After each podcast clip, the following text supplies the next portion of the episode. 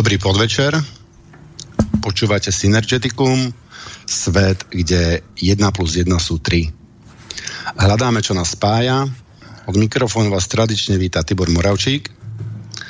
A dnešným hostom bude historik Ivan Luliak, ktorý ešte nedorazil, ale už je na ceste. Každú minútku by tu mal byť. Už som tu. Už si tu. Ahoj, Ivan. Ahoj. Um, zo štúdia, z Bratislavského štúdia nás uh, zmanéžuje Martin Bavlár. Ahoj Martin. Ahoj, ahoj Tibor. Ahoj Ivan, takisto. A príjemné, hodnotné počúvanie tu z Bratislavského štúdia prajem všetkým. Ešte raz pekný útorkový podvečer. No, tak e, dáme prv šancu predstaviť sa Ivanovi. Ivan, e, môžeš sa nám prosím ťa predstaviť? Tak e, ďakujem e, ešte raz. E, zdravím všetkých poslucháčov Slobodného vysielača. Ako už bolo povedané aj v predošlých reláciách, aj v januári som historik. Zaoberám sa dejinami prvej Československej republiky s orientáciou na dejiny lavicových strán, zvlášť na komunistickú stranu Československa a styky e, s inými e, politickými stranami e, komunistického smerovania vo svete. Takže aj z tohto dôvodu je aj tento, tá, táto téma ohľadom Stalina, ktor, teda téma, ktorá, ktorou sa budeme orientovať na obdobie zhruba od tých 20. rokov až do tých prvej polovice 50. rokov 20. storočia. Mm-hmm. Takže téma je, prečo Stalin jednal ako jednal. No ako, odkedy si pamätám, myslím, že aj za, hm, dokonca aj za socializmu bol Stalin e, vykreslovaný ako um, ter, ne ale terorizujúci vládca, ktorý má na svedomí milióny a milióny životov a niečo mm, podobné ako Hitler, dokonca niektorí tvrdia, že nie je ešte horší než Hitler, že zabil ešte viac miliónov ľudí a mm, neviem, jak k tomu dospeli, mám také podozrenie, že k tomu priratali aj obete druhej svetovej vojny, ale však e, k tomu sa všetko dostaneme, lebo uh, nám sa dá tá situácia jednoduchá, že Stalin proste mal tam nejakú absolútnu moc a jednal, jak jednal. Ale my si uvedomujeme protivníka, proti ktorému vlastne Stalin stál a tým bol západný alebo globálny kapitál. A tento kapitál je veľmi silný, vidíme dneska, ako nás dokáže manipulovať, ako, ako nám dokáže vládnuť a ako dokáže um, rôzne snahy vymaniť sa spod nadvlády kapitálu, eliminovať i hneď uh, v zárodku. Takže začali by sme asi, asi zo začiatku ešte predtým, než, než Stalin sa dostal k moci, tak um, ako to vlastne bolo s tou revolúciou, môže nám o tomto porozprávať, potom by som rád vedel, aké boli tam konflikty s rôznymi, s rôznymi uh, vetvami uh, vedenia komunistickej strany, hlavne medzi Leninom a Trockým, či boli platení zo západu, a tak ďalej. Mne potom vysvetne určite veľa otázok, ale mm, dám teda slovo Ivan tebe, aby si nám približil tú situáciu. Tak, aby sme začali postupne ku všetkým otázkam priraďovať odpovede, tak e, samozrejme historiograf, historiografia a história občas vystupuje veľmi tendenčne, čo môžeme veľmi vynikajúco vidieť práve pri osobnosti Stalina keď e, z počiatku e, priam velebenej osobnosti sa prešlo po, e, pomaličky najmä ku kritike a potom doslova až ku absolútnej kritike, teda úplne oč, očierňovaniu osobnosti Stalina a vtedajšieho politického systému v Sovietskom zväze, tak treba povedať, že sú to dva extrémy. Na jednej strane do toho roku zhruba 1956 bolo nekritické príjmanie Stalina ako nejakého človeka, ktorý je schopný všetko dokázať, e, tzv. ten kult osobnosti, Zároveň toto sa v priebehu ďalších nasledujúcich rokov totálne prevratilo o 180 stupňov, čo bolo na západe už aj pred, počas tohto obdobia pôsobenia Stalina vo funkciách a to ab, absolútne dehonestovanie všetkého toho, čo vlastne on urobil. Je to také zaujímavé z toho dôvodu, že v podstate historiografia dneskajšia, ktorá sa tvári ako demokratická, v podstate robí to isté, čo vyčíta odporcom, e, svojim odporcom, čo vyčíta marxistickej historiografii.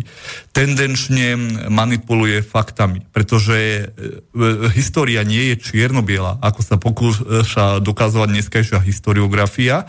História je naopak farebná, e, je plná zaujímavosti a každá, každá osobnosť, čo pôsobila v dejinách, má určité aj klady, aj zápory, a myšlienka, ktorú, ktorú začínala raziť Lenin o tom, o sociálnej spravodlivej spoločnosti, o niečom novom, bola rozhodne novátorská a mohla priniesť niečo nové.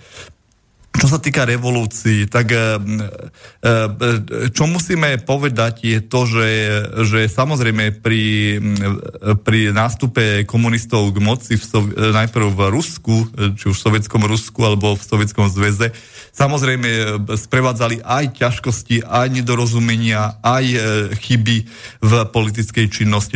Konkrétne to aj neraz Lenin spomínal, že cesta k socializmu neprebieha hladko, že prebieha rôznymi oklukami, rôznymi, že cesta skrátku k socializmu a ku komunizmu neexistuje, že treba prejsť rôznymi strastiami a pretože z toho dôvodu, že soci, novú sociálne spravodlivú spoločnosť, socializmus a komunizmus môžeme budovať e, s, ľuď, s ľuďmi, ktorí nám ostali po starých spoločnostiach. Teda ľuďmi, ktorí e, pôsobili aj v, starý, v starom politickom systéme. A tí, títo ľudia majú svoje chyby a nedostatky. E, povedať, že Stalin bol zločinec je veľmi jednoduché a je to to isté, ako keby sme, keď sme hovorili, že Stalin, že Baťuška Stalin dokáže všetko. Je to rovnaká, je to rovnaká chyba v, hist, v historiografii ako nekritické velebenie. Stalin bol osobnosť, ktorá mala svoje veľké prednosti, dokázal ruský ľud, soviet, sovietský zväz vyburcovať k obrane svojej vlasti počas Veľkej vlastníckej vojny v rokoch 1941-45. Zároveň dokázal zo zaostalej krajiny vybudovať e, priemyselne snáď druhú najvyspelejšiu, neskôr v niektorých odvetviach aj prvú najvyspelejšiu krajinu na svete. Samozrejme mal aj chyby a nedostatky, ako každý človek. A keď je ten človek v riadiacej funkcii, tak tie chyby a nedostatky sa prejavujú ešte zretelnejšie ako u človeka, a u ľudí, ktorí nie sú v, popredí zájmu e, svetových a národných dejín. Z tohto dôvodu sta- chyby Stalina sa odzekadlovali radikálnejšie a, a viac ako, ako keby to bol relatívne neznámy človek. E, veľmi, taká chyba bola snať podozrie, e, pod, e, chorobná podozrievavosť. E, nie, e, niektorí, musím povedať, že boli ľudia, ktorí chceli podkopať e, základy novej spoločnosti v sovietskom Rusku boli odsudení právoplatne podľa vtedajších zákonov. Ale boli aj ľudia, ktorí svoju kritiku mysleli e, úprimne a vážne a tam sa dopustil rozhodne nielen chyb, ale aj, ale aj vážnych omylov, za ktoré by mala historiografia nemilosrdne kritizovať a trestať. Ale zároveň povedať, že to bol vrah, e, je veľmi zjednodušene povedané. Čo sa týka, už sme spomínali aj v, v zhruba pred niekoľkými e, týždňami v poslednej relácii ohľadom sovietov, aké boli ťažké peripetie budovania novej spoločnosti. Bola to neprebadaná cesta. Keď si porovnáme e, sovietský zväz a dejiny socializmu v riadiaci, ako riadiacej zložky spoločnosti s dejinami kapitalizmu, zistíme jeden ohromujúci fakt. E, súčasný režim sa vyvíjal dlhé, dlhé nie storočia, ale tisícročia. Prešiel fázou otrokárstva, prešiel fázou e, feudálneho nevoľníctva, prešiel fázou ranného a rozvi, rozvitého kapitalizmu. To boli mnohé a mnohé staročia. A socializmus v, v Rusku a v, v tedajších krajinách vtedajšieho sovietského zväzu to trvalo zhruba medzi rokmi 1917 do, do zhruba začiatku 90. rokov. Takže zhru, ani nie, okolo tých 80 rokov. A keď si porovnáme dej, dejiny socializmu s dejinami civilizácie, vývoja kapitalistickej spoločnosti, zistíme, že oproti, oproti kapitalizmu socializmus ako nová spoločnosť bola v detskom veku, dokonca vo veku kojeneckom, ak by sme to tak zobrali na vývoj ľudského jedinca. A, zároveň, a tak ako matka a otec e, ne, nenadávajú svojim de, deťom, že e, nie sú hneď v, v detskom veku univerzitnými profesormi, tak nemôžno ani očakávať, že socializmus a komunizmus respektíve socializmus ako spoločn, spoločenská formácia, že bude hneď na začiatku úspešná. Musela prejsť svojimi e, nedostatkami, musela prísť s omylmi. Aj keď e, sa hovorí, že bolševici, že je bolševoj väčšina. Predsa boli tam ľudia, ktorí mysleli na svoje vlastné záujmy, mysleli na svoj vlastný prospech. To bolo to, čo Lenin hovoril, že treba budovať novú spoločnosť s ľuďmi, ktorí nám zanechala stará doba. Týchto ľudí sa nezbavíme. Títo ľudia sa ne, nepremenia ča, e, šmahom čarovného prútika na verných komunistov. To všetko vyžaduje čas, všetko vyžaduje určité postupy, ktoré, e, ktoré e, bolo treba dosiahnuť. Čo sa týka toho budovania, tak samozrejme treba povedať, že nový sovietský štát sa rodil veľmi ťažko. Samozrejme, dneska sa hovorí o tom, že e, Lenin a Trocký boli podplatení e, západnými, západnými rozviedkami, že Lenin bol prepravený e, z Nemecka vlakom do, Rus, do Ruska, že Trocký bol financovaný americkými veľkobankami. To všetko sa hovorí, ale to je jedno, ako, akým spôsobom sa dostali do Ruska. Hlavná vec... No, je, to, je, to, je, to, je to pravda, akože bol um, Trocký financovaný americkou buržáziou a Lenin um, európskou? Treba povedať jednu podstatnú vec. Roku, v rokoch 1914, roku 1918 sa odohrával najväčší konflikt v dejinách. Dneska to hovoríme Prvá svetová vojna. E, vtedajšia, vtedajšia e, politická veda, alebo vtedajší súčasný no, žurnalistika to nazývala Veľkou vojnou. Takže keď si zoberieme, že do tejto vojny bola zapojená celá Európa, je logické, že to bola aj vojna propagandistická a popríklad, snáď môžeme povedať po napoleonovských vojnách, aj vojna aj vojna istým spôsobom správodajská. Z tohto dôvodu je samozrejme, že sa snažili každá jedna skupina vyvolávať určité e, trenice v, v e, superiacich krajinách. Napríklad zoberme si takú, také e, Veľkú Britániu. E, tá sa pokúšala vyvolať domorodé trenice v nemeckých kolóniách afrických. O tom sa dneska veľ, veľmi málo hovorí. Nemci sa snažili vplývať v Pakistane napríklad a vyvolávať trenice proti, e, proti e, britskej koloniálnej správe preniesť do Indie. Pokúšali sa vyvolať povstanie to, že známejšie v, v anglických dejinách v Írsku roku 1916. Takže je samozrejme, že nemecká rozviedka to nedomyslela, mala záujem preniesť určitý spôsob nepokoja aj na ruské územie.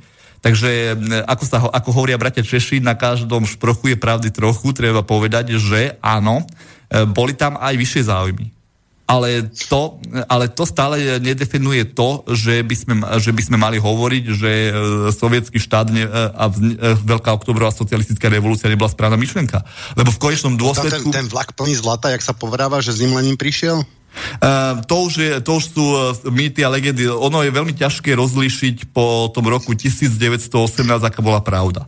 Z toho dôvodu, že v, v, vtedajšia žurnalistika prinášala o sovietskom Rusku strašne veľa nezmyslov, strašne veľa balastu, strašne veľa propagandistickej vojny, pretože ľudia boli ovplyvnení uh, revolučnými udalostiami v Rusku. A buržoázia sa snažila, vylakaná buržoázia sa to snažila za, zamedziť. Takže my máme jeden zásadný problém v tom, že do Oh.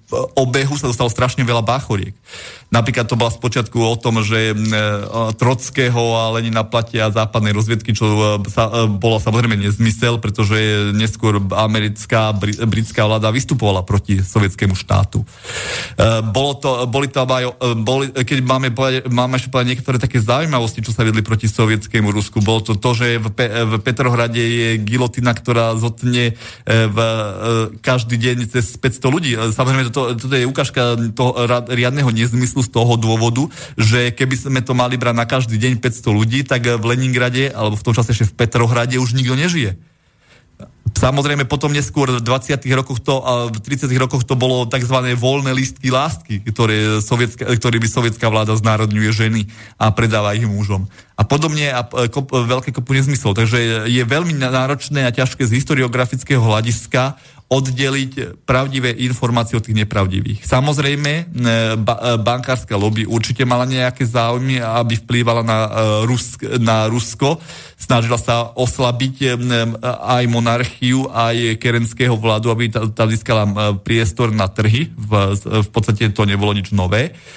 Amerika sa snažila oslabiť aj vplyv svojich spojencov tým, aj tým, že nastúpila v roku 1917 do vojny a neskôr, keď sa, snažila vyťažiť v rámci e, hospodárstva čo najviac. Takže z tohto dôvodu treba, je veľmi náročné oddelovať e, správne informácie od nesprávnych informácií, čo je pravda, čo je lož. Pretože e, v, skuto, e, v skutočnosti aj v Československu e, tlač napísala strašne veľa nezmyslov. Napríklad eh, aj v parlamentných lavici, aj v parlamente Československom eh, som sa tým teraz zaoberal, môžeme nájsť o tom, ako v Sovietskom zväze bujne nezamestnanosť, ako sovietskí odborári nie sú chránení. Takže ono, eh, jednak, to, jednak to, tento balast prinašali vtedajšie médiá v Československu a po celom svete a jednak tomu treba povedať, možno to je malé ospravedlnenie, tomu tí žurnalisti a tí politici aj verili. Mm-hmm. Takto by som sa ťa chcel opýtať, tá revolúcia, čo tam bola, nebolo to vlastne buržázna, neplánovala buržázia buržáznu revolúciu, potom nejak to bolo vo Francúzsku, že vlastne využije ľudí, tú, no, túžbu ľudí po slobode, rovnosti a bratstvu, ale namiesto toho, aby naozaj došlo k tej slobode, rovnosti a bratstvu, aby sa tam prebehla iba buržázna revolúcia, že Rusko bolo feudálne a či sa vlastne západný kapitál nesnažil o buržáznú revolúciu na spôsob uh, francúzskej. Tak, e, e, treba povedať, že buržázna revolúcia vo Francúzsku a v ruské udalosti sú trošku z iného súdka z toho dôvodu, že aj francúzska buržázna revolúcia mala na to obdobie veľmi pokrokový charakter v podstate veľa e, vynikajúcich myšlienok, práve Sloboda, rovnosť, bratstvo vo Francúzsku, to bolo pr- prvá krajina, kde toto odznelo, ale veľmi radikálne. Čo sa týka Ruska, tak tam ne, e, nemalo ísť ani tak za úlohu, e, toto je samozrejme sú moje domnienky, je s tým, že sa tomuto dobu venujem, nemalo ísť o nejakú e, skôr buržoáznu demokratickú revolúciu, ale skôr o to, čo, e, čo Ameri- Američania sa snažili získať e, v, a západne, západný kapitál e, celkovo vytvoriť určitý chaos. E, to, čo vychádzalo, vychádzalo napríklad v Latinskej Amerike, kde, bo, kde bola situácia nestabilná, sa snažili preniesť aj do Ruska. Preto e, je pravdepodobné, že Trocky dostal určitú peňažnú čiastku aj na cestu, aby, e, na cestu od amerických finančných kruhov. Samozrejme im nešlo o to, ako dneska tvrdia niektorí autori literatúry faktu, aby, aby mala Amerika aby mala Amerika nejakých konkurentov, to som konkrétne vyčítal od už nebohého rakúskeho autora literatúry faktu Viktora Farkasa, ktorý hovoril, že americký kapitál platil Trockého z toho dôvodu, aby prediesol revolúciu a aby Amerika mala, mala nepriateľov číslo jedno. To nie je pravda. Amerike o to nešlo. Amerike išlo o to preniesť na určitý té územie rozbroje chaos. a chaos. Samozrejme, uh-huh. to sa prepočítali a preto um, Američania boli, uh, tak dá povedať, prví uh, po roku 1917, v rozpäti roku 1918-19, ktorí tlačili celú Európu do boja proti bolševizmu. Uh-huh. Takže um, nebolo to um, len za vlastným účelom získania, neviem, nerastných bohatstv a tak ďalej. Ten, ten chaos bol pravdepodobne prioritnou. A to, to, je v ruka, to, to je v ruka v ruke. Najlepšie, ak chceš získať vplyv v určitej území, na určitom území, v určitej krajine, najlepšie, ako to dokážeš, je vyvolávať tam chaos. To vychádzalo neskôr, neskôr v 60, 60 rokoch aj v, na, na Blízkom východe, ale aj na, v afrických krajinách. Pretože v 60. roky boli známe tým, že nebolo treba žiaden islamský fundamentalizmus a nejaké radikálne islamské hnutie. Stačilo vyvolávať v krajinách, ktoré sa oslobodili spod kolonializmu, chaos.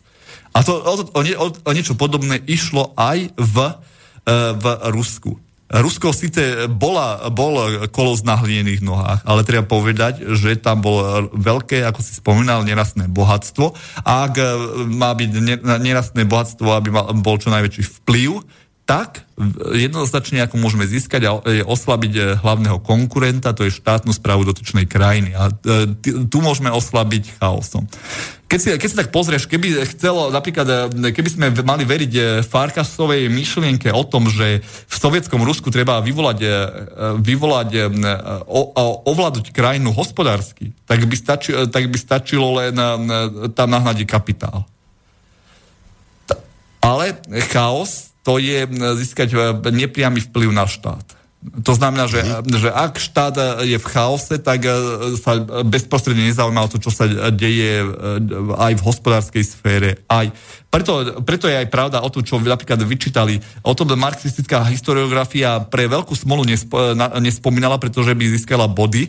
Snažila sa to istým spôsobom tajiť. Bolo aj dohody medzi sovietskou vládou a medzi určitými spoločnosťami o tom, aby získali tieto spoločnosti čiastočne vplyv na, e, na ruské hospodárstvo. Ono to bolo chvíľkové, 20, konco, ešte pred smrťou to Lenin chcel tiež zrušiť, e, zrušil to Stalin.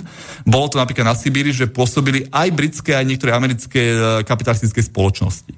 Ono, vyčítajú to napríklad na Leninovi buržoázna historiografia, že to, bola, že to bolo pokrytectvo. Že nebol taký komunista, ako sa, to, ako ho, sa hovorilo. V skutočnosti Lenin mal iný zámer.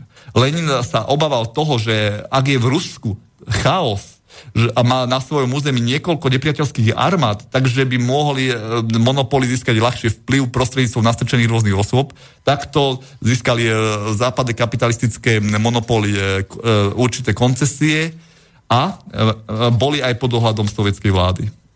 Samozrejme, o tom, aká tam bola situácia, to si bude vyžadovať výskum v ruských archívoch, pretože dneska tvrdiť o tom, že ako tam ruskí robotníci boli vykoristovaní, čo máme zo československých buržoáznych zdrojov, je toho aj v československých archívoch, aj v archíve poslaneckej snemovne je to strašne veľa takéhoto balastu, ale je to neoverený, pretože sú to svedectvá z dosluchu. Sú to slova, ktoré povedal nejaký pán minister, ktorý neznašal. Veľmi toto bola obľúbená téza Kramáža, ktorý, ale zase musíme ho brať s rezervou, pretože Kramáš bol zapriesahlým nepriateľom e, sovietskej moci. Takže e, veľmi sa spoliehať, či to je hodnoverný údaj, sa nedá.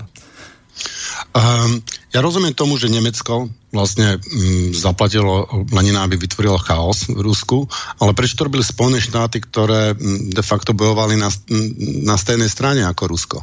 No, Spojené štáty, e, Spojené štáty americké e, e, hľadali jeden podstatný fakt. Aby sa zapojili do vojny takým spôsobom, aby to ich bezprostredne neohrozilo, ale aby to zároveň, aby zároveň mohli v, potom vplývať na celú Európu. Ono, veľmi, ono je veľmi, veľmi jednoduché hovoriť o tom, že boli spojenci. Ale treba povedať jednu, jeden podstatný fakt. Boli to štáty kapitalistické. Aj keď Francúzia a Veľká Británia bol, boli spojenci, predsa dochádzalo aj medzi nimi určitým treniciám v, v súboji o koloniálne pánstvo. Takže ono, ono tvrdiť, že, ono, že boli spojenci, to ešte neznamená to, že nevedli medzi sebou určité hospodárske vojny. Veľmi o tom, e, veľmi o tom je krásne popísané v zjazdových materiálov komunistických strán v Európe.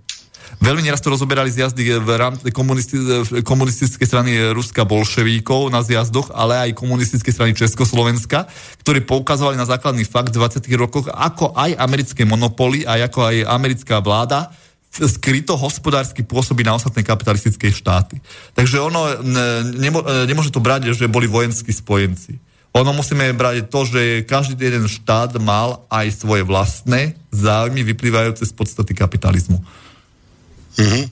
Čiže vlastne v konečnom, keď ideme hlbšie do, toho, do tej problematiky, tak to bol, bol boj každý proti každému. Po, áno, Akurát po... na ten daný moment boli spojenci, lebo sa im to práve vtedy hodilo. Áno, presne. Mm-hmm. Ale keby, takto, keby sme to zjednodušili, môžeme to veľmi zjednodušili, môžeme to povedať tak, že Spojené štáty podporovali Trockého a mm, Nemecko podporovalo Lenina?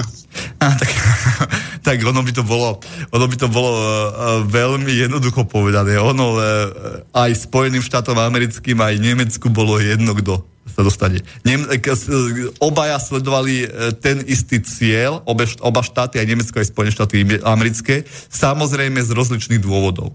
V, v Nemec, Nemecku išlo predovšetkým o to, aby mohli presunúť vojska e, z východného frontu na stagnujúci západný front.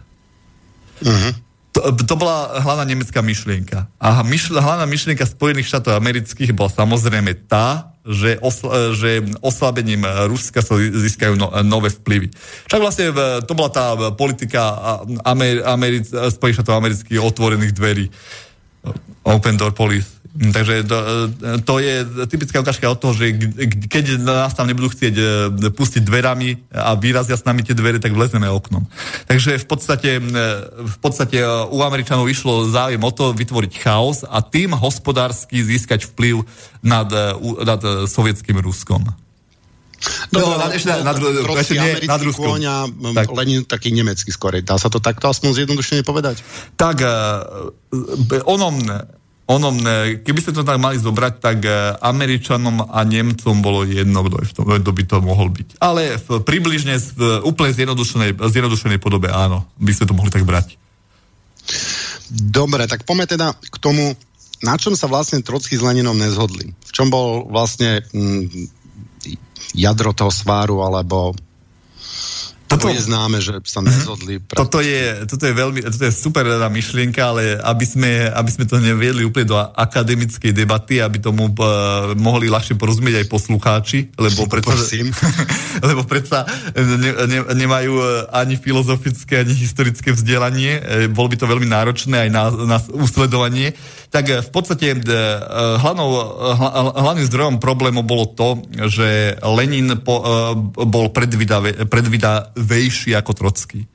Lenin si uvedomoval, že revolučná vlna nepotrvá dlho a hlavne, že tá revolučná vlna, ktorá začala po prvej svetovej vojne v priebehu toho roku, roku 1918-1919 má základnú a podstatnú vadu, že je živelná že nemá dôležité vedenie. E, tá, ja, ja viem, že bude viacerí ľudia s, s myšlienkami e, o priamej demokracii by teraz nesúhlasili z toho dôvodu, že ako náhle je ži, e, nejaké povstanie alebo nejaký odpor proti vládnej moci živelný, zvyčajne končí fiaskom. Aj keď je štát oslabený nemá tú silu a nemá tú razanciu, aby strhol ten, e, priamo ten e, vplyv a víťazstvo na svoju stranu. A aj, ak, ak aj dosiahne nejaké víťazstvo, tak to víťazstvo nie je stále, ale má len určitý krátky, e, krátky, krátkodobý charakter. To znamená, že, e, že revolučná živelná situácia dokázala podraziť mnohí e, zastaralým monarchiám. V podstate v Rusku bola dovedená do dôsledkov, tam padol cárizmus, ale zároveň treba povedať, že e, pre, e, ako sa to, to, to, tento živelný odpor proti vládnúcim triedám e, šíril ďalej od epicentra, tak tým síce bol pomerne silný, ale strácal na razancii a strácal na, priamo na vplyve. Takže toto povsta, takéto povstanie a odpor živelná, rebel, živ, živelná rebelia proti vládej moci síce mala vyhranený charakter, ale nemala nemala ten e, dôsledok a nemala ani tú, tú možnosť udržať toto povstanie. Napríklad e, typickým takým príkladom je situácia v republikách rád. Ale predtým, ako sa tomu dostaneme, treba ešte samozrejme aj povedať to, že Lenin urobil jeden geniálny ťah, ktorým získal pozornosť más. Ľudia prichádzali zo sovietského Ruska, to boli zvyčajne zajatci, ktorí prichádzali aj do Európy, to, bol, to boli zá, základom e, výbušnosti, boli to ľudia, ktorí poznali bezprostredné dojmy e, z revolučných udalostí, e, videli, e, čo robí no, nová sovietová, novonastupujúca e, bol, moc bolševíkov, takže samozrejme boli nadšení týmto novotou a rozši- myšlienky šírili ďalej. To bol základ, to bol gro toho výbu- sociálneho výbuchu, ktorý nasledoval nasledoval po, krátko po skončení prvej svetovej vojny. A, e, a pre, treba povedať aj to, že prišli prvé veľké fantastické myšlienky, z ktorého sa tešilo najmä aspoň dočasne aj Nemec, e, sa tešili aj nemecké vládne miesta. To boli e, dekrety o sebeočení národov, o tom, že Fínsko malo právo získať nezávislosť, Polsko malo, malo získať nezávislosť. Toto viedlo aj k tomu, že napokon padla aj Rakus, Rakúsko-Uhorská monarchia. E, treba zdôrazniť, že e, rozpad Rakúsko-Uhorskej monarchie nebol zásluhou Woodrow Wilsona, ako sa snaží dneskajšia historiografia tvrdiť. Bol, to, bolo to dôsledok to, e, toho, že Lenin razil cestu rozbitia žalárov národa, národov, teda ruského, ruskej carskej monarchie, aj Rakúsko-Uhorskej monarchie, čo bol ďalší taký žalár národov. Takže v podstate za um, nezávislosť Československa môžeme nejakým spôsobom vyďačiť Leninovi. Áno. E, e, ono dokonca je, je ďalšia zaujímavá vec, o ktorom dneskajšia historiografia nehovorí, že samotní sociálni demokrati, ale aj buržoázne strany, v, združe, združené v tom čase v, e, v nastupujúcom revolučnom národnom zhromaždení, považovali vznik Československa za akt e, dejotvorných síl, ktoré sa udiali v Európe roku 1918. Versajská mierová konferencia prišla až v roku 1919. Takže kto jediný mohol e, do, e, e, požadovať e, rozbitie, seba rozbitie žalára národov a seba národov, to bol so, e, Lenin a jeho no, no, no, novo nastupujúca moc. Mm-hmm. A aj Karel Kramaš, e, keď, keby ste si pozreli do, e, v Kramažovú reč e, v na, v, na prvom zasadaní revolučného národného zhromaždenia 14. novembra 1918, tak nepriamo to aj on priznáva. Svetodejné udalosti odohrávajúce sa v Rusku nám prinesli svobodu.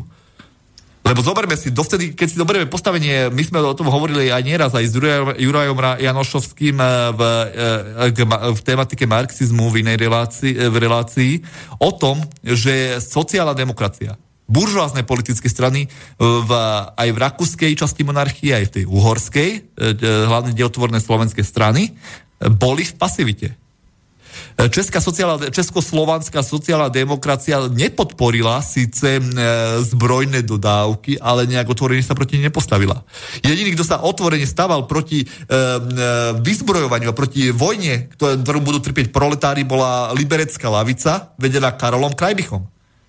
Inak sociálne demokracie ex, o, e, oficiálne sa postavili za dodávky a za vyzbrojovanie štátov. Takže e, to znamená, že e, jediný, kto mohol priniesť zmenu, boli udalosti v Rusku roku 1917. Mm-hmm.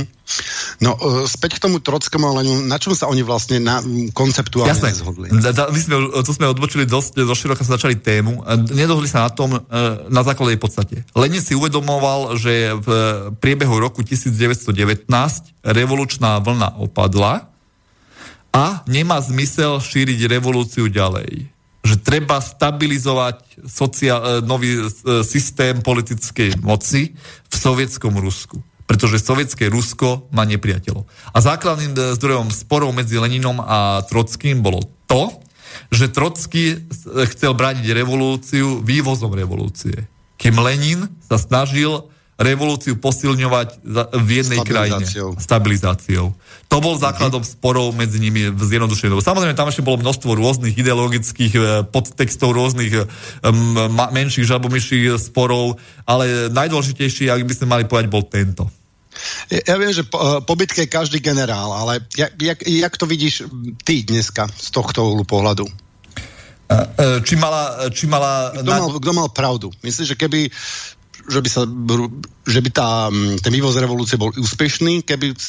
História, sa... treba povedať jeden podstatný fakt. História nie je o slovku keby. História je, je rad načrtnutých udalostí. Ale keď sa máme zmeniť a prejsť do nejakej teórie sci-fi, tak e, by som povedal, že Leninová téza bola uh, uh, skôr pravdepodobnejšia. Pretože, ak, uh, pretože aj Rusko bolo vojensky vyčerpané, aj ekonomicky, a treba povedať, že aj, ani proletariát e, iných krajín nebol schopný vy, vyviesť revolúciu nebol schopný. Samo, tie výbuchy ľudového odporu proti štátnej moci v rokoch 1918-1919 to malo svoju intenzitu, ale nema, nemalo niekoho, kto by toto, toto revolučné vrenie viedol a zároveň malo to skôr charakter nejakého výbušného kotla keď sa, že sila, sily sa vyčerpajú a revolúcia zapadne do, do rýchlej poražky a do konca. Takže v podstate vývoz revolúcie bol málo pravdepodobný, pretože aj nová, relatívne rozkolisaná moc buržoázie v Československu, v Polsku, v Maďarsku, v Rakúsku a v nových krajinách kráľovstve Srbov, Chorvatov a Slovincov síce bola ešte nestabilná, ale zároveň mala už určitú pevnú oporu na to, aby zvládla, zvládla odpor. Treba napríklad povedať, že e, keby sme to brali napríklad Československa, tak e, Československo vy, mohlo vychádzať s tézou, že konečne došlo k e, spojeniu štátu Čechov a Slovákov. Sme stupencami soci, sociálnej revolúcie, to bolo heslo Československej sociálnej demokracie, ale nechceme cestu revolučnú, my chceme cestu evolučnú postupné prerastanie e, kapitalistického systému do socialistického systému, čo razili dlho, dlho aj sociálno-demokratické strany západných krajín až do, do Godesberského programu, kde sa nemecká sociálna demokracia už definitívne vzdala teóriu o nejakom prerastaní socializmu. Mm-hmm. Dneska, dneska by sme dokonca, e, teraz by sme povedali, že pravico, pravičiacká myšlienka bola už téza sociálnej demokracie o tom, že socializmus môžeme vybudovať evolúciou. Dneska e, by sme povedali, že už e, prvorepublikoví sociálni demokrati by súčasnú sociálnu demokraciu považovali za pravičiarský spiatočnícky smer. Pretože tretia cesta, to, to už nie je sociálna demokracia, ani myšlienky sociálnej demokracie. Nech, nech by som Luboš Blaha nesúhlasil. pretransformovala v pravicovú stranu. Áno, presne. Hm, áno. Áno, som si to myslel. Dobre, no, či máme tu to Lenina s Trockým, máme to pozadie pekne popísané a kedy a ako prichádza na scénu Stalin? Tak, Stalin, Stalin je zaujímavá postavička. Nebudem rozprávať o jeho detstve, o tom vyšlo mnoho kníh, mnoho niektoré knihy sú doslova, nechcem povedať, že fantasmagorické, ale trošku scestné, ale treba povedať, že Stalin už politicky pôsobil už aj pred revolúciou. Bol občas vo vyhnanstve, dokonca bur, bur, buržozná historiografia o ňom hovorí ako o agentovi ruskej cárskej služby, samozrejme.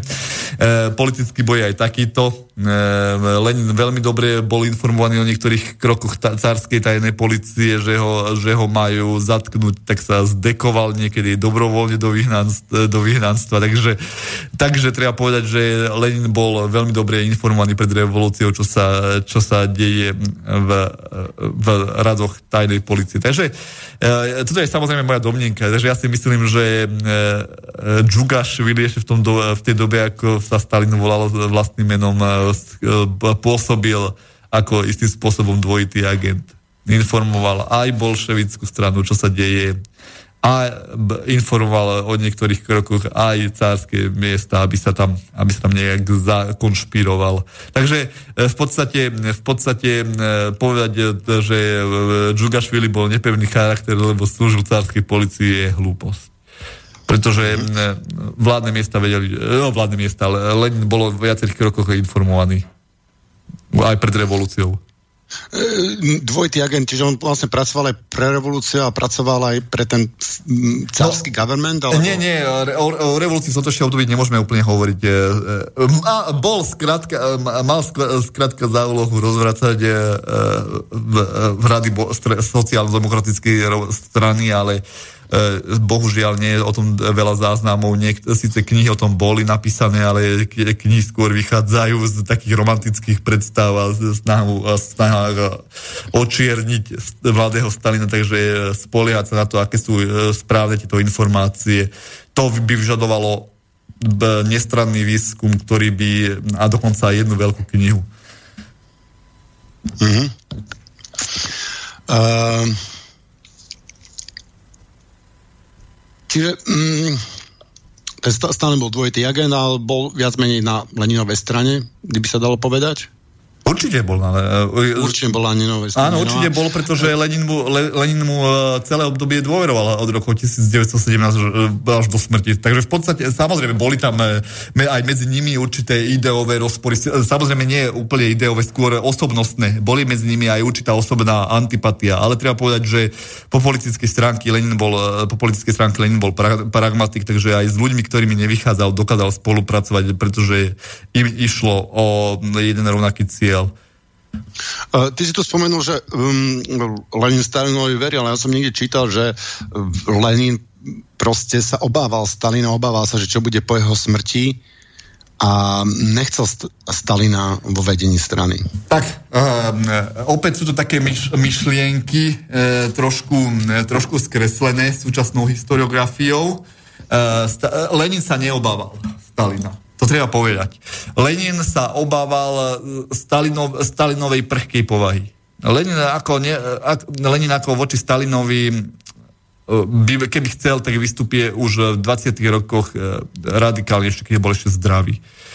Lenin sa obával jeho prchkej povahy, samozrejme to sa, a tieto obavy sa ukázali ako opodstatené. Stalin bol istým spôsobom, istým, nechcem povedať, že nervóza, ale bol podozrievavý, bol cholerický, takže v podstate Lenin povedal, keby sme mali brať doslova ten záved, že by sa na post generálneho tajomníka strany hodil človek, ktorý je precíznejší, ktorý dokáže načúvať ľuďom a ktorý nie je takej cholerickej povahy ako súdruh Stalin. Um, čo sa týka tej, tej pozície uh, ne predseda strany, teraz si to spomenul. Generálny tajomník? Jakú má pozíciu? Uh, tajomník. Sekretár.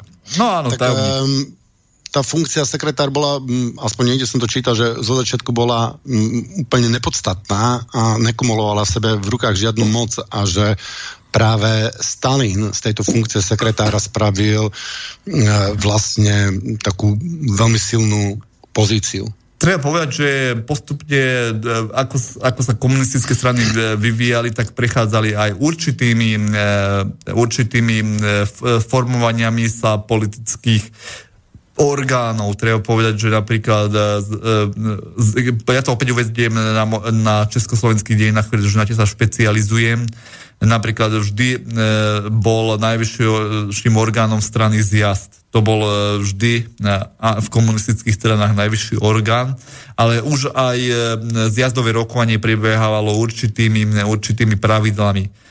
Prvý zjazd, e, tzv. ten 13. zjazd e, marxistickej lavice, ale aj 14. zjazd, ktorý už sa stal, je známy pre nás ako úst, ustavujúci zjazd komunistickej strany Československa, mali pred, tzv. predporadu zjazdu. Tým bol známy aj Lubochňanský zjazd, že sa určili postup, zjazdové dokumenty sa dávali pre delegátov a vždy sa konala, táto predporada sa vždy konala v predvečer zjazdu.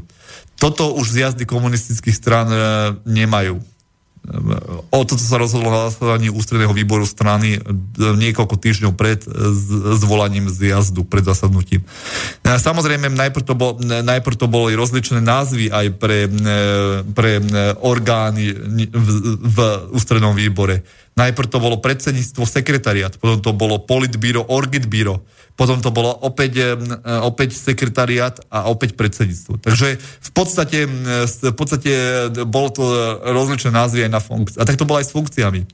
Najprv bol predsed, e, po e, ustavujúcom zlučovacom zjazde a prvom zjazde bola funkcia predsedu ešte a ústredného tajomníka.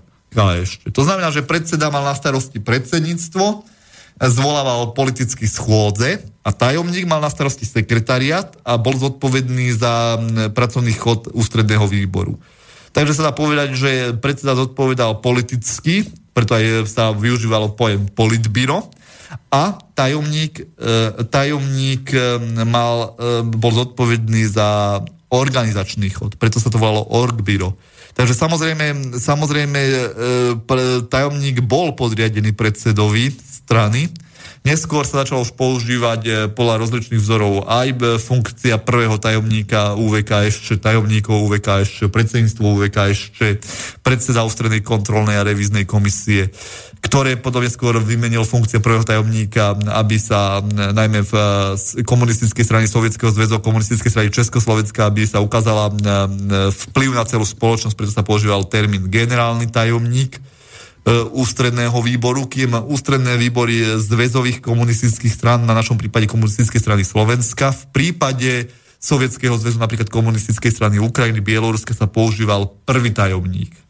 A aby, aby som vaše trošku e, e, posluchačov aj teba zmietol viacej, tak napríklad opäť vedúci funkcionári nižších stranických orgánov, ako boli krajské výbory, okresné výbory, základné organizácie e, mali už funkciu nie prvého tajomníka, ale vedúceho tajomníka organizácie. Ta, ta, no, to bolo... Ta... to zamotávame. Uh, skúsme, skúsme sa posunúť trošičku ďalej, alebo dáme si pesničku, k, k, kratučku, Martin? Uh, dáme tu Kaťušku? Dáme tu Kaťušku. Dobre, takže nech sa páči, tu je.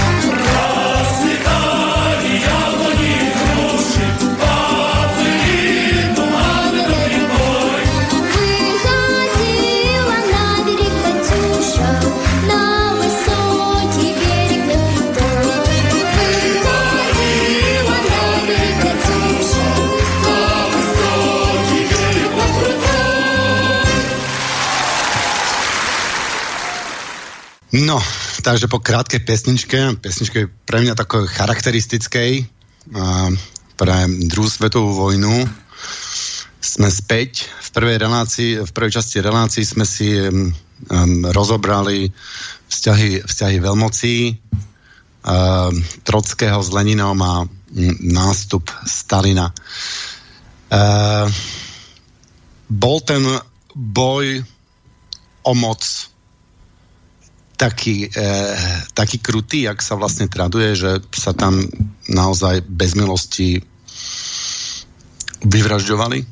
Tak e, opäť musím povedať, že e, snaha o tézu, o nejakého vyvražďovania, o, nejaké, o nejakej vojne v ústrednom výbore v úvodzovkách je opäť jednoduchá. O, o čo sa vlastne západná historiografia stále snaží? Podávať e, tak e, informácie, aby zneli príliš zjednodušenie a aby vyvolávali odpor.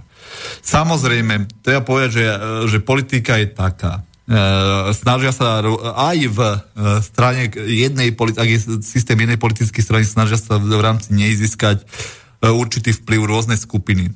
Ale treba povedať aj to, že popisovaný boj, ktorý tu odznieva, trpí jedným podstatným faktom. Je moc jednoduchý a nepodáva podrobnejšie informácie. To je, o, o, o tom by sa dalo aj veľa hovoriť. To, v podstate celé tie dejiny Sovietskeho zväzu e, pre, pred druhou svetovou vojnou, ale aj počas nej sú sledom e, e, informácií vytrhnutých z kontextu, zjednodušených, značne zľahčovaných, pričom majú vyvolať odpor. Nemajú vyvolať seriózny záujem. To treba zdôrazniť.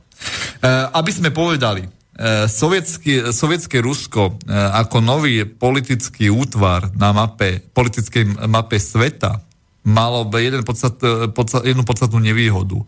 To, že budovalo, budovalo sa niečo nové. Neboli k tomu vhodné podmienky. Treba zdôrazniť. Vhodné podmienky na to neboli, aby sa mohlo hneď tento nový politický systém rozvíjať tento nový politický systém musel odrážať výpady proti protivníkov zvonka aj vznútra. Už e, o to sme si mohli aj spomenúť v prvej časti relácie, že v rokoch 1900, zhruba 18 až 1922 sa e, bolo e, sovietské Rusko jedno veľké boisko. Bolo tam niekoľko nie, niekoľko, nie už európskych, ale svetových armád. Boli tam Francúzi, boli tam uh, Briti, boli tam Nemci, boli tam Poliaci, boli tam československé ex, uh, do, jednotky, ktoré sa vracali cez celú, celé Rusko domov.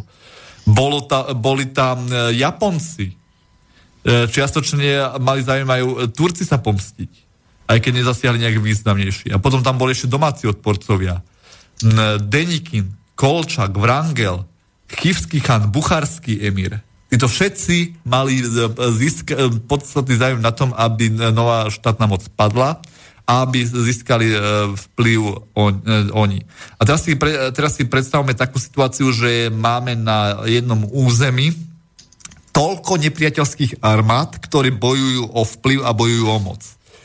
Samozrejme, e, preto e, môžeme povedať, že e, nástup novej, nového, politické, nového politického útvaru bol veľmi náročný, bol veľmi ťažký.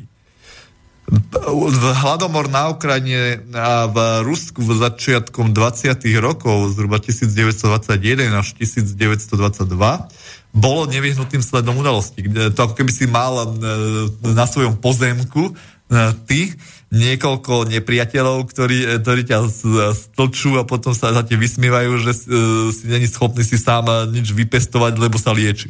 Takže v podstate rovnako, keby toto bol rovnaký model, ktorý zaprečil aj to, že, sa, že Lenin musel unáhlenie pod lakom experimentovať.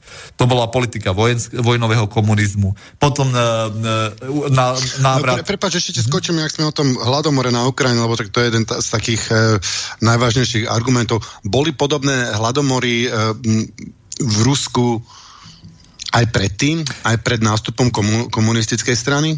Tak e, treba povedať. E, Rusko nemal, nebola priemyselne rozvinutá krajina. Bola agrárna, ale nemala, nemala podmienky vhodné na to, aby sti, e, mala, dvo, dvo, ako mala pomôcky, ktoré by jej pomohli starať sa o úrodu nemala možnosť sa starať o polnohospodárstvo. Takže tak ako priemysel nebol rozvinutý, tak aj tá, tá agrár, agrárna myšlienka, agrár, agrárna politika zaostávala.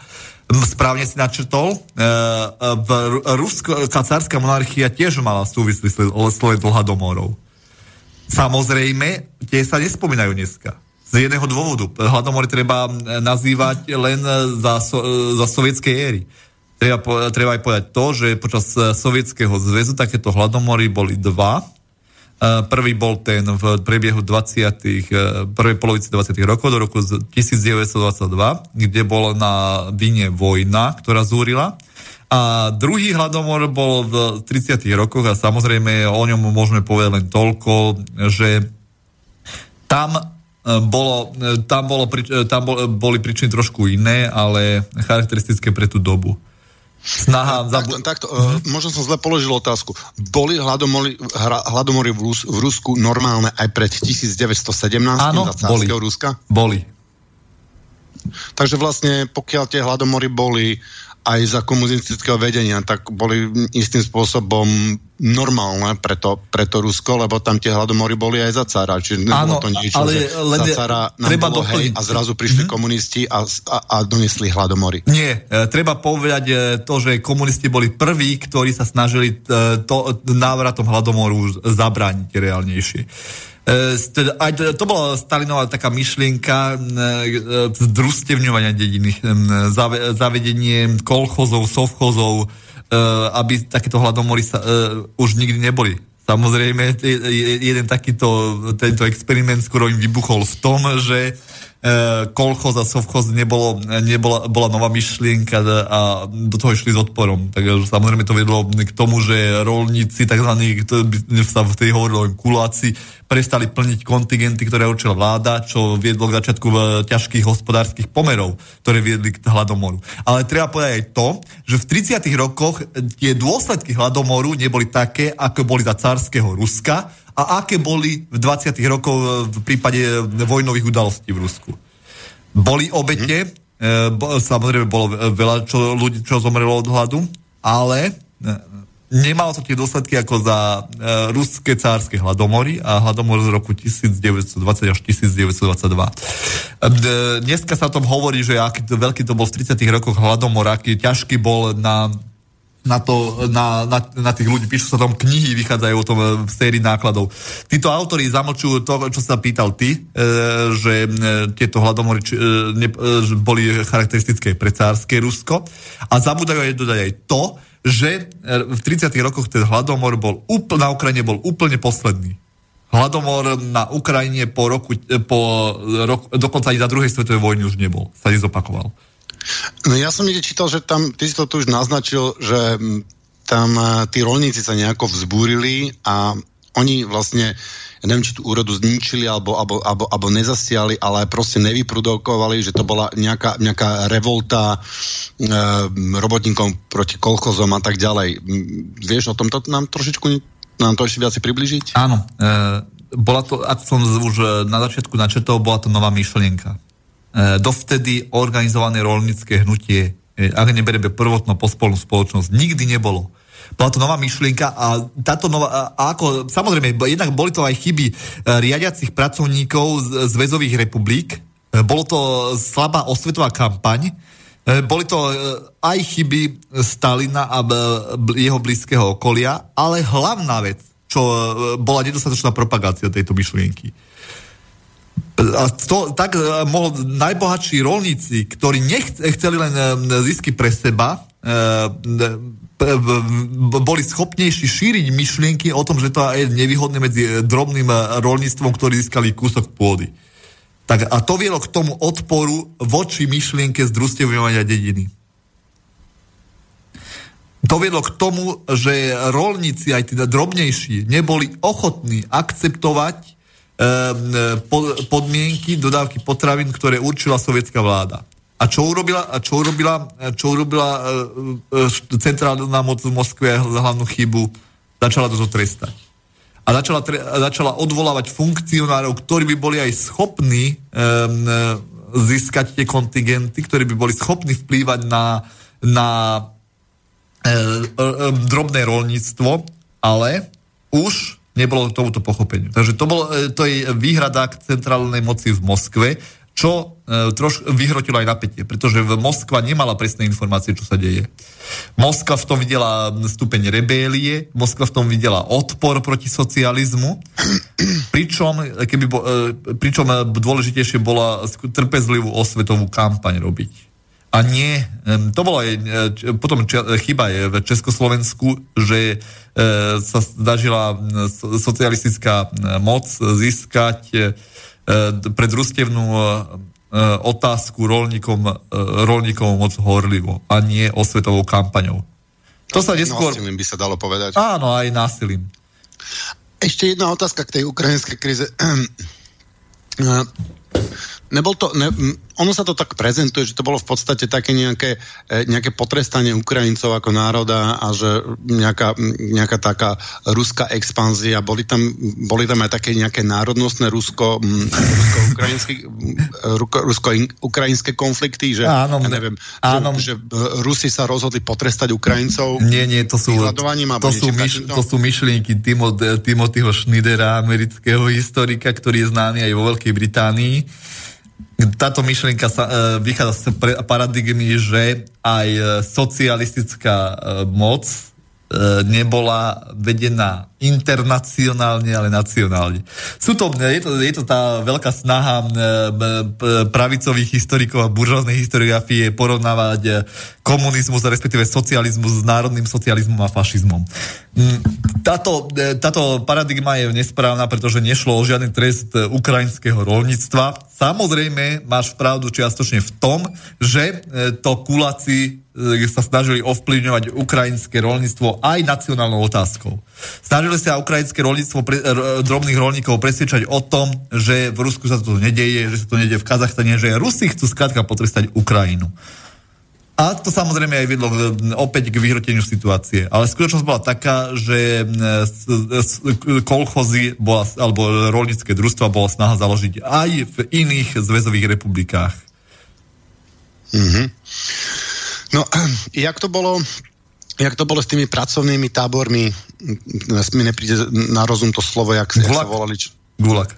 Tie, tie, tie gulagy a s vyhnanstvom na Sivor. Ako, ako, ako to bolo? Boli, boli a koľko miliónov ľudí tam zahynulo? Alebo dá sa toto prisudzovať Stalinovi? Alebo dá sa toto a prisudzovať komunizmu? Opäť je to myšlienka tendenčne upravovaná, manipulo, manipulovaná, aby ľudia verili tomu, že to je čisto model totalitných režimov. Nikto už bohužiaľ nepovie aj pravdu o tom, že e, prvé také tábory zberné koncentračné, alebo ako by si to nazval, používali aj Briti v burskej vojne. Nepovie sa, že americká indiánska rezervácia by si mohol e, to nazvať aj iným spôsobom aj ako koncentračný tábor alebo zberný tábor, kde indiáni sú takmer bezprávne osobnosti Nedá, ne, nepovedal, ne, nedá sa ani povedať to, že, e, že aj e, francúzsky právny systém používal systém tzv. galejí. Aj talianská vláda používala veľmi často vyhnanstvo ako trest e, a údel za určité trestné činy. A aj ruská cárska moc vypovedala vypovedala e, obvinených do vyhnanstva. A v konečnom dôsledku aj v Uhorsku sa to dialo, že, že boli preraďovaní z miesta na miesto. Sice nie v takom rozsahu, že by boli do nejakých pracovných táborov umiestňovaní. Ale tre, e, už sa nezdôrazňuje to, že v ruský, ruský zákon, či už aj cárskej monarchie, to chápal ako bežné pravidlo. Skrátka, socialistický systém prevzal to, čo poznal z, z obdobia cárskeho samodержavia. Aj pracovné tábory. Je to taká istá myšlienka, ako keby sme eh, chceli povedať, že eh, Československo sa dopúšťalo násilia a trestalo podľa, podľa zákona na ochranu republiky, ktorý bol prijatý za prvej ČSR. Takže v podstate je to to, že socialistický systém, politi- ako politické, nový politický smer nemal skúsenosti ani v súdnej otázke súdnictva, ani v právnej otázke. Prebral to, čo poznali, poznali predtým. Až neskôr sa ten aj, e, aj systém trestov v, soviec, v sovietskom právnom systéme e, upravoval, zrušili sa pracovné tábory a e, využíval sa skôr, skôr snaha o nejaké prevýchovu alebo u tzv. tých rebelúcie mládeže, ktorá nemala žiadne školy, snaha Eh, o prevýchovu aj spôsobom toho, že eh, boli v väzeniach eh, preškolovaní, učení nejaké, buď nejakému remeslu, alebo nejaké podobne. Takže už ako také si nemal pracovné tábory v 60 70 rokoch.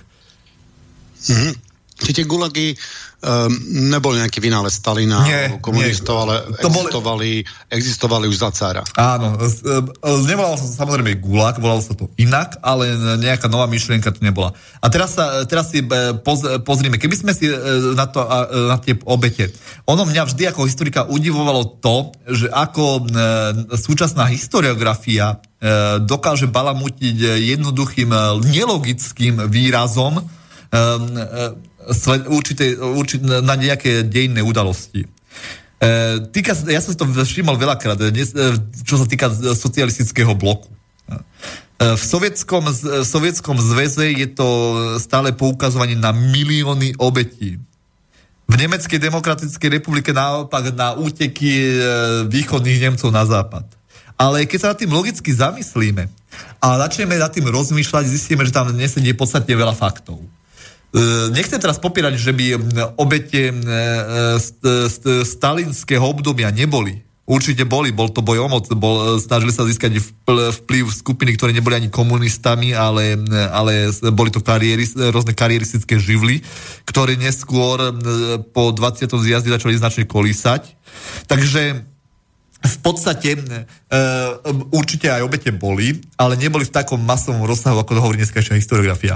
Ja, som sa, ja sa na tým zabávam, pretože ak by sme mali zobrať Rusko ako ťažko skúšaný národ, cel, teraz myslím aj na celé územie dnes, dneskajšieho spoločenstva nezávislých štátov, ktoré vzniklo 90. rokov, aby sme to tak jednoduchšie formulovali, aby sme nevymenovali všetky štáty, tak zistíme, že obete prvej svetovej vojny roku 1914-1918 Uh, intervenčnej vojny v Rusku trvajúcej v rozpätí 1918-1922, dvoch ukrajinských hladomorov, d- uh, stalinskej hrôzovlady 30. rokov, uh, druhej svetovej vojny, stále, z pokračujúcej hrôzovlady rokov 4, končiacich 40. a začiatkom 50. rokov a ešte plus gulagy a tieto obete, tak by sme zistili, že ruská žena by musela rodiť denne aspoň 10 krát, aby e, ten zostup obyvateľstva, e, ako bol v sovietskom e, zväze, mohol naplniť. Pretože mňa tak napadá vždy, že keby boli tie obete toľko miliónov, a ešte keby sme tam mali prirátať obete vojen a hladomorov, tak vlastne v Rusku by už nikto, v sovietskom Rusku by už nikto nesmiel žiť teraz. Pretože nie je možné, aby, aby demograficky to bolo zvládnuté. Takže z, toho, z tohto dôvodu ja tvrdím, že počty nesedia. A keď sa, keď sa začneme zaoberať podrobnejšie ako historici, samozrejme e, obyčajného čitateľa týmto obalamutíš. Žasne, že koľko obetí bolo, ty brďo, lebo nemá, obyčajný čitateľ nemá to historické vzdelanie. Preto sú také populárne knihy Timothyho Schneidera, odborníkov, ktorí, e, niek- e, ktorí jednostranne informujú o, o Rusku. Ale keď je dotyčný človek historik a má historické vzdelanie a začnete knihy čítať, pozrie si poznámkový aparát, zoznam použitej literatúry, tak zistí, že tie informácie značne kolisajú. Veľmi obľúbená bola Johnson, eh, kniha Paula Johnsona Dejiny 20. storočia. Tam si sa dočítal také veci, ktoré sa takmer ani nestali. A keď si si pozrel poznámky počiarov a citácie, tak si skrútil hlavu, že ako, ako to môže odborná historická obec akceptovať ako relevantné vierohodné dielo, keď je zoznam použitej literatúry a zoznam archívnych prameňov čisto zhrnutý z amerického pohľadu a za amerických archívov a z amerických zdrojov. To isté aj tým... Existuje nejaké, nejaké historické, nejaká historická kniha, ktorá by toto um, uvedla na pravú mieru? Vie, vieš, ono...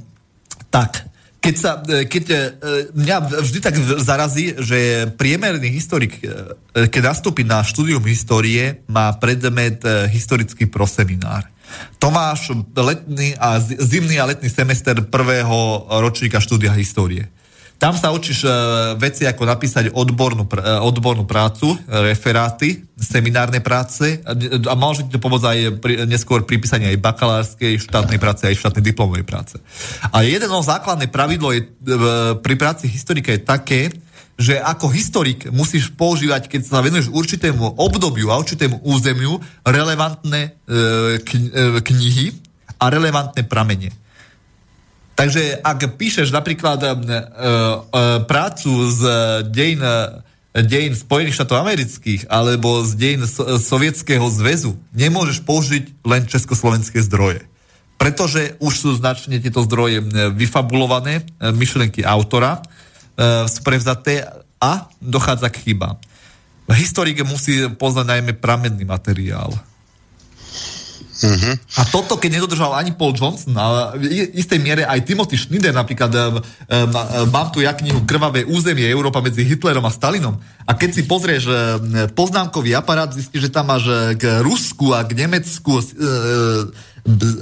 väčšinou z 80% um, americké, respektíve zdroje britskej e, angl- proveniencie anglicky hovoriacich krajín, 20%, 20% e, polské pramene, a teraz keď tak pozerám zhruba niekoľko málo kníh, do 10 kníh, e, je tu, je tu zoznam použitej literatúry na 10 strán, a z toho nejakých zhruba, ako tak listujem a pozerám, zhruba 5-10 kníh z ruskej proveniencie, tak sa pýtaš, či to dielo je objektívne a či nie je, e, môžeme mu dať punt z dôveryhodnosti. Keď vlastne máš tam 5 ruských kníh, ale keď sa pozrieš na archívne dokumenty, zistíš, že tam je jeden, jeden nejaký archívny dokument z ruského, uh, ruského archívu, a inak polské archívne zdroje a po, vo väčšej miere americké archívne zdroje, tak sa pýta, že či vlastne je to práca vierohodná. Pre... Takže e, vieme, vieme tie obete Stalina nejako Stalina, ja viem, že oni sa to všetko sa to priklada Stalinovi, aj keď ich Stalin osobne zrejme nezabil, ten e, celý aparát, celá tá hierarchia bola zrejme asi nejak aktívnejšia.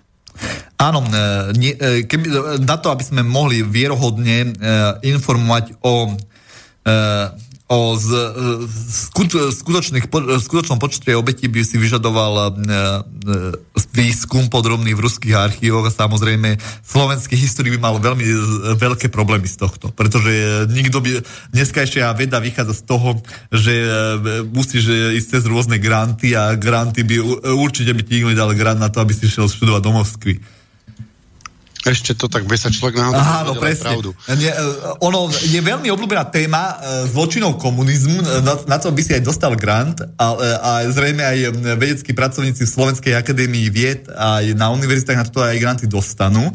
Ale ak by si chcel vierohodne skúmať z pohľadu ruských zdrojov a ruských archívov, tak ako slovenský historik máš smolu.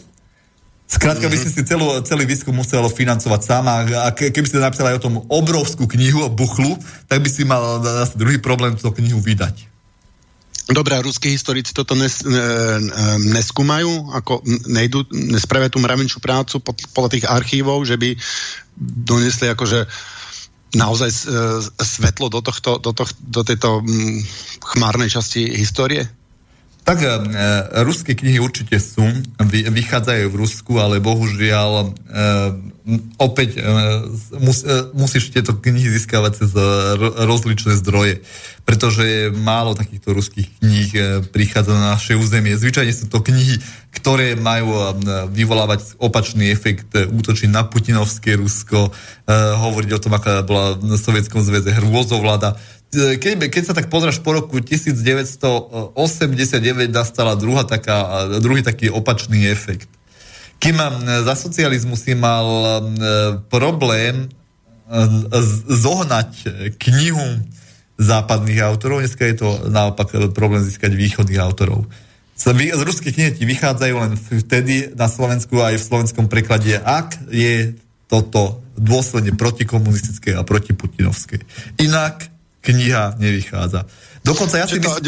Dnešná história je taká tendenčná. Áno, je to, je to tendenčné. Dokonca e, musím povedať, že ideologickí pracovníci písa, píšuci anti, o antikomunizme e, z, e, z 60 70 rokov, či to bol Hrzal, Matouš, alebo, alebo pa, Pavol Mešťan, alebo iní autory, dokonca využili v rámci svojich kníh viacej zdrojov zo západný, e, západnej proveniencie, ako súčasne e, by si uviedol z východnej proveniencie.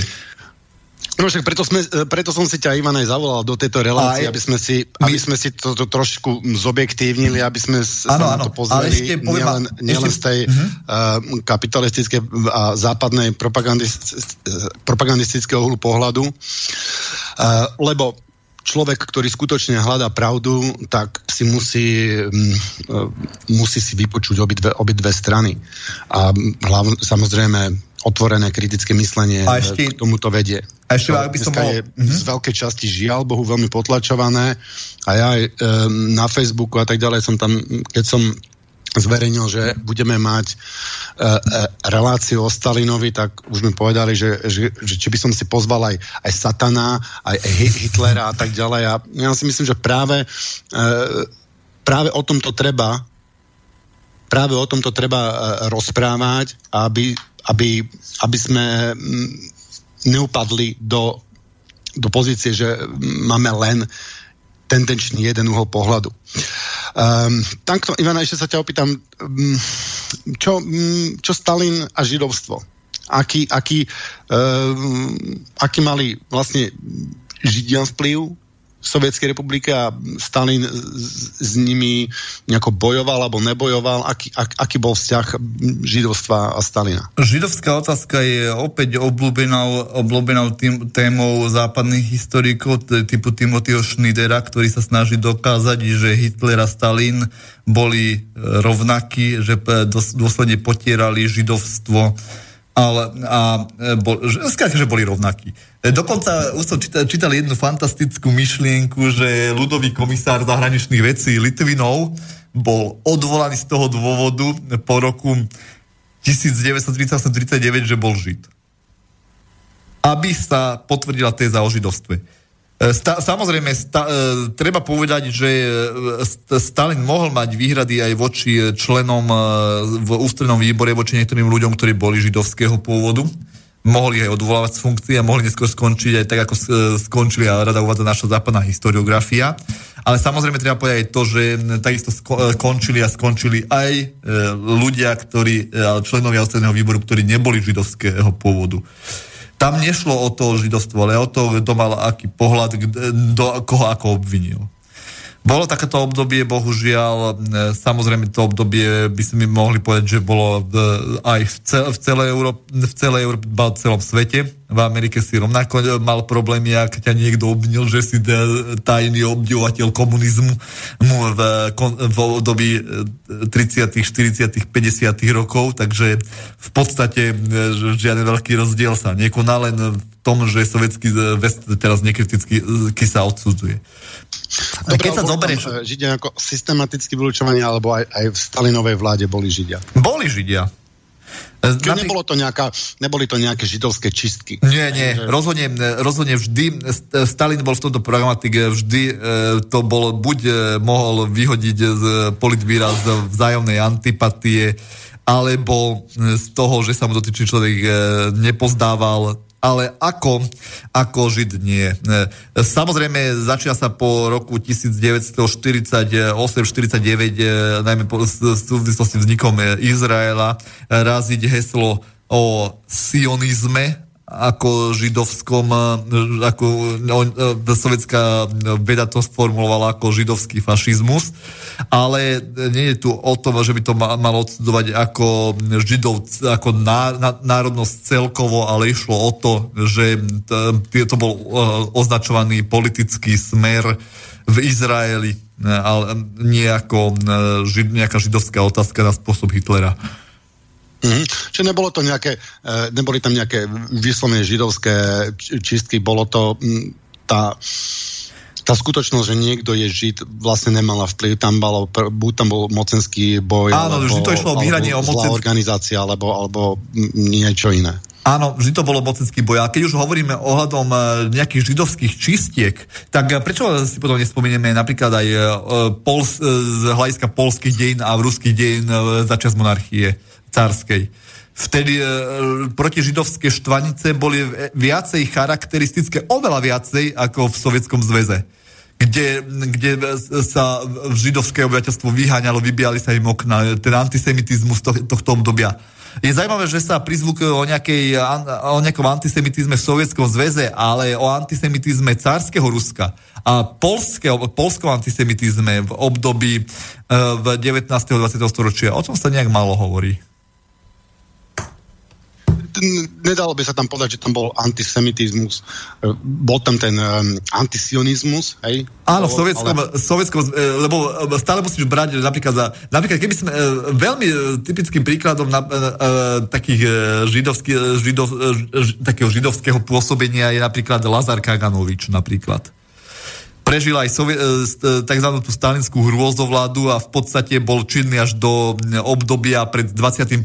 zjazdom, keď v roku, pred roku, v roku 1959 proti Chruščovu vystúpila tá protistranická skupina vedená Molotovom, Pervuchinom, Saburovom a spol, a spol kde bol zamotaný aj Lazar Kaganovič. Takže v podstate o Lazarovi Kaganovičovi môžeš hovoriť ako, že bol židovskej národnosti a, a so Stalinom vychádzal dobre.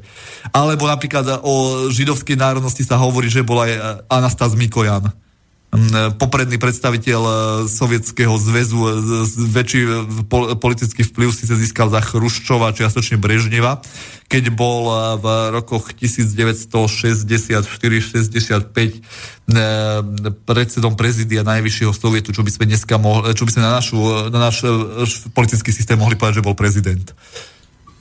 Mm-hmm. Dobre, že a ešte, ak, veľmi veľa sme si povedali, ja som prekvapený, jak, nám to krásne, jak sa nám to tu krásne sype. Ak by som ešte mohol... A, ale mm-hmm. blíži sa nám už tu pomaličky koniec a ešte mám jednu závažnú otázku. Hovorí sa o Stalinovi veľa, čo všetko napáchal zlého, ale oveľa menej sa hovorí o ekonomických úspechov um, Sovietskeho zväzu pod vedením Stalina. Môžeš nám o tomto niečo povedať? E, Sovietský zväz e, e, prechádzal veľký, veľkými burnými obdobím, dokonca aj ekonomického hľadiska. V rámci 5 ročníc sa začal nárast aj hospodársky v rámci polnohospodárstva, kde postupne vznikom družstiev, čo sa preukázalo najmä po, Stali, po Stalinovi, tzv. tých kolchozov, sa stabilizovala hospodárska situácia a už taký veľký hladomor nebol e, v, v Sovietskom zväze. A teraz nemôžeme aj hovoriť, samozrejme, Sovietský zväz, e, aby sme zjednodušene povedali, e, už nikdy nemal taký hladomor. Nikdy sa už nestalo to, čo sa stalo v 20. a 30. rokoch a v zacarského samodieržavia. Začalo sa roz, prudko rozvíjať priemysel, vodné elektrárne, začalo postupne elektrifikácia e, Sovietskeho zväzu. A, boli, a bolo založené predpoklady preto, aby e, Sovietský zväz v, po smrti Stalina, aby vyslal prvého človeka do vesmíra. Už máme, nemáme veľa času, aby sme si rozobrali podrobne ekonomické úspechy Stalina. Ale treba povedať, že Sovietský zväz bol schopný sa aj ubraniť vo veľkej vlasteneckej vojne. Samozrejme, budú teraz tvrdiť, že boli vyzbrojovaní západom, ale na to, e, aby sa dokázali brániť, už základy a predpoklady začali sa e, upra- upriamovať roku 1939 až 1940 e, až do toho roku 1941, keď sovietská armáda bola čiastočne prezbrojená. A zároveň, ešte aby som trošku hovoril aj o Stalinovi diktátorovi, je to dosť jednostranný pohľad v tom, že človek si pod pojmom diktátor myslí o tom, že ten človek sám rozhoduje, sám vedie a o všetkom e, rozhoduje, že nikoho nepotrebuje iba nejakých poradcov, ktorí mu budú ako kráľový slnko len pritakávať. Ale treba povedať, že Stalin má len stranickú funkciu. Štátnu nemal. Sice neskôr zodpovedal za obranu, e, ale dovtedy oficiálne vo vlade nebol aj keď u ňoho prebieha, prebiehali rokovania ako u šta, vysokého stranického predstaviteľa. No, ani sme sa nenazdali a relácia sa nám blíži ku koncu. Čo by si povedal, Ivan, na záver? Že ma, že, na záver by som povedal toľko, že ma to neteší, že sme na konci, pretože sme sa nedostali ani do štvrťky toho, čo som chcel povedať. Je to, je to veľká... Ja, ja, by som, ja, sa, ja sa priznám, že ja by som eh, dokázal o Stalinovi hovoriť ešte hodiny a hodiny. A rozhodne ešte by som, eh, by bolo dobré, aby sme sa ešte aj k osobnosti Stalina vrátili. Z jedného podstatného dôvodu. Je to zaujímavá osobnosť, aj politicky, aj, aj ako človek, aj ako stranický funkcionár aby sme Stalina dokázali e, obie, posúdiť, aby sme dokázali povedať jeho, a vykresliť jeho e, prednosti, nedostatky, bohužiaľ to e, hodina a pol nestačí. Jasné. No ale ja dúfam, že teda sme si spolu s poslucháčmi nejak v tom upratali a spravili si trošičku jasnejšie, lebo mám taký pocit, že sme pod vplyvom veľmi jednostrannej propagandy. Takže ako človek hľadajúci pravdu si, si musím vypočuť aj druhý, druhého pohľadu. Uh, je dosť možné, že by sme si mohli spraviť pokračovanie o tom Stalinovi, ale ešte, ešte skrátke, ja by som poznamenal, ty si to, mm, ty si to tu spomenul v predešlej relácii, čo mm, tie, tie kádre, tí ľudia a ten spôsob myslenia bol, bol proste taký, aký bol. On na neho nadvezoval a ľudia, ktorí, ktorí vyrástli uh, za cárskeho Ruska, si nevedeli inú, iný spôsob vlády predstaviť. Čak sme to boli desiatky, možno stovky generácií, ktoré e, vyrastali za cárskeho Ruska. A ten, ten, a, to momentum toho myslenia a, plynulo ďalej. A u mňa Stalin je vlastne nový ruský cár. A on získal tú pozíciu a tí, tí ľudia ho vlastne k tomu dotlačili možno nejakým spôsobom čiastočne, lebo, lebo boli zvyknutí mať cáro a cára a celá tá hierarchická štruktúra e, vyžadovala mať nejakú jednu osobu na vrchu tej hierarchie. Tak e, treba povedať aj to, že e, si sa stá, e, e, čítam o tom, že červený, e, veľakrát, že červený cár alebo rudý cár o tom, že mal neobmedzenú moc, ale opäť je to snaha skreslovať a porovnávať si e, dva e, proti sebe stojace historické obdobia. E, na to, aby sme mohli vidieť Stalina z pohľadu ruského človeka, aby sme mohli ho trošku vierohodnejšie opísať, treba povedať to, že, že keď v ruských rebríčkoch popularity historických osobností sa Stalin vždy umiestňuje na prvých miestach. To, to značí, že aj napriek to, e, jeho povahe, svojskosti, aj napriek, e, napriek, napriek výbušnosti a chole, cholerickému správaniu Stalin tu ten obdiv a úctu ľudí má. Samozrejme, treba povedať aj dve základné poučky na záver dvoch, e, dvoch autorov. Jedným je, jedným je August Bebel.